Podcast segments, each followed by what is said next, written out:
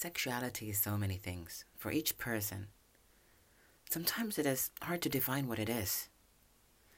Sexuality is desires, wants, sex, fucking, all kinds of things. There are so many ways to express it. You can be attracted to opposite gender, or many genders, or the same gender. Doesn't really matter. As long as you feel good in it. Um, a lot of times, uh, sex is focused in coming or orgasms and stuff, but there is so much more to it. Just not that. It's closeness, snuggles, kisses, no extreme pleasure with no coming. There are so many people and so many ways to enjoy. You should just jump into it and see where it takes you.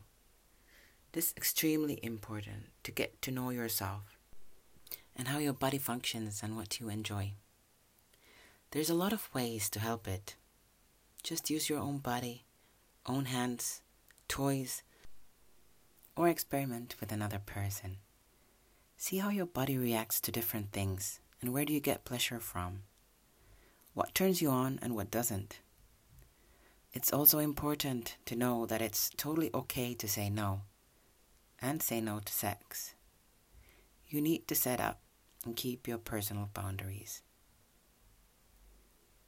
I'm also fully aware that there are people who have been sexually violated or abused. There can be many imbalances and sometimes not with the right person. I'd say the best option would be that you have a partner that respects you and treats you good and listens to your wants and needs. I really recommend that people tell what they like and it's very important to stay strong to your values and core ideas.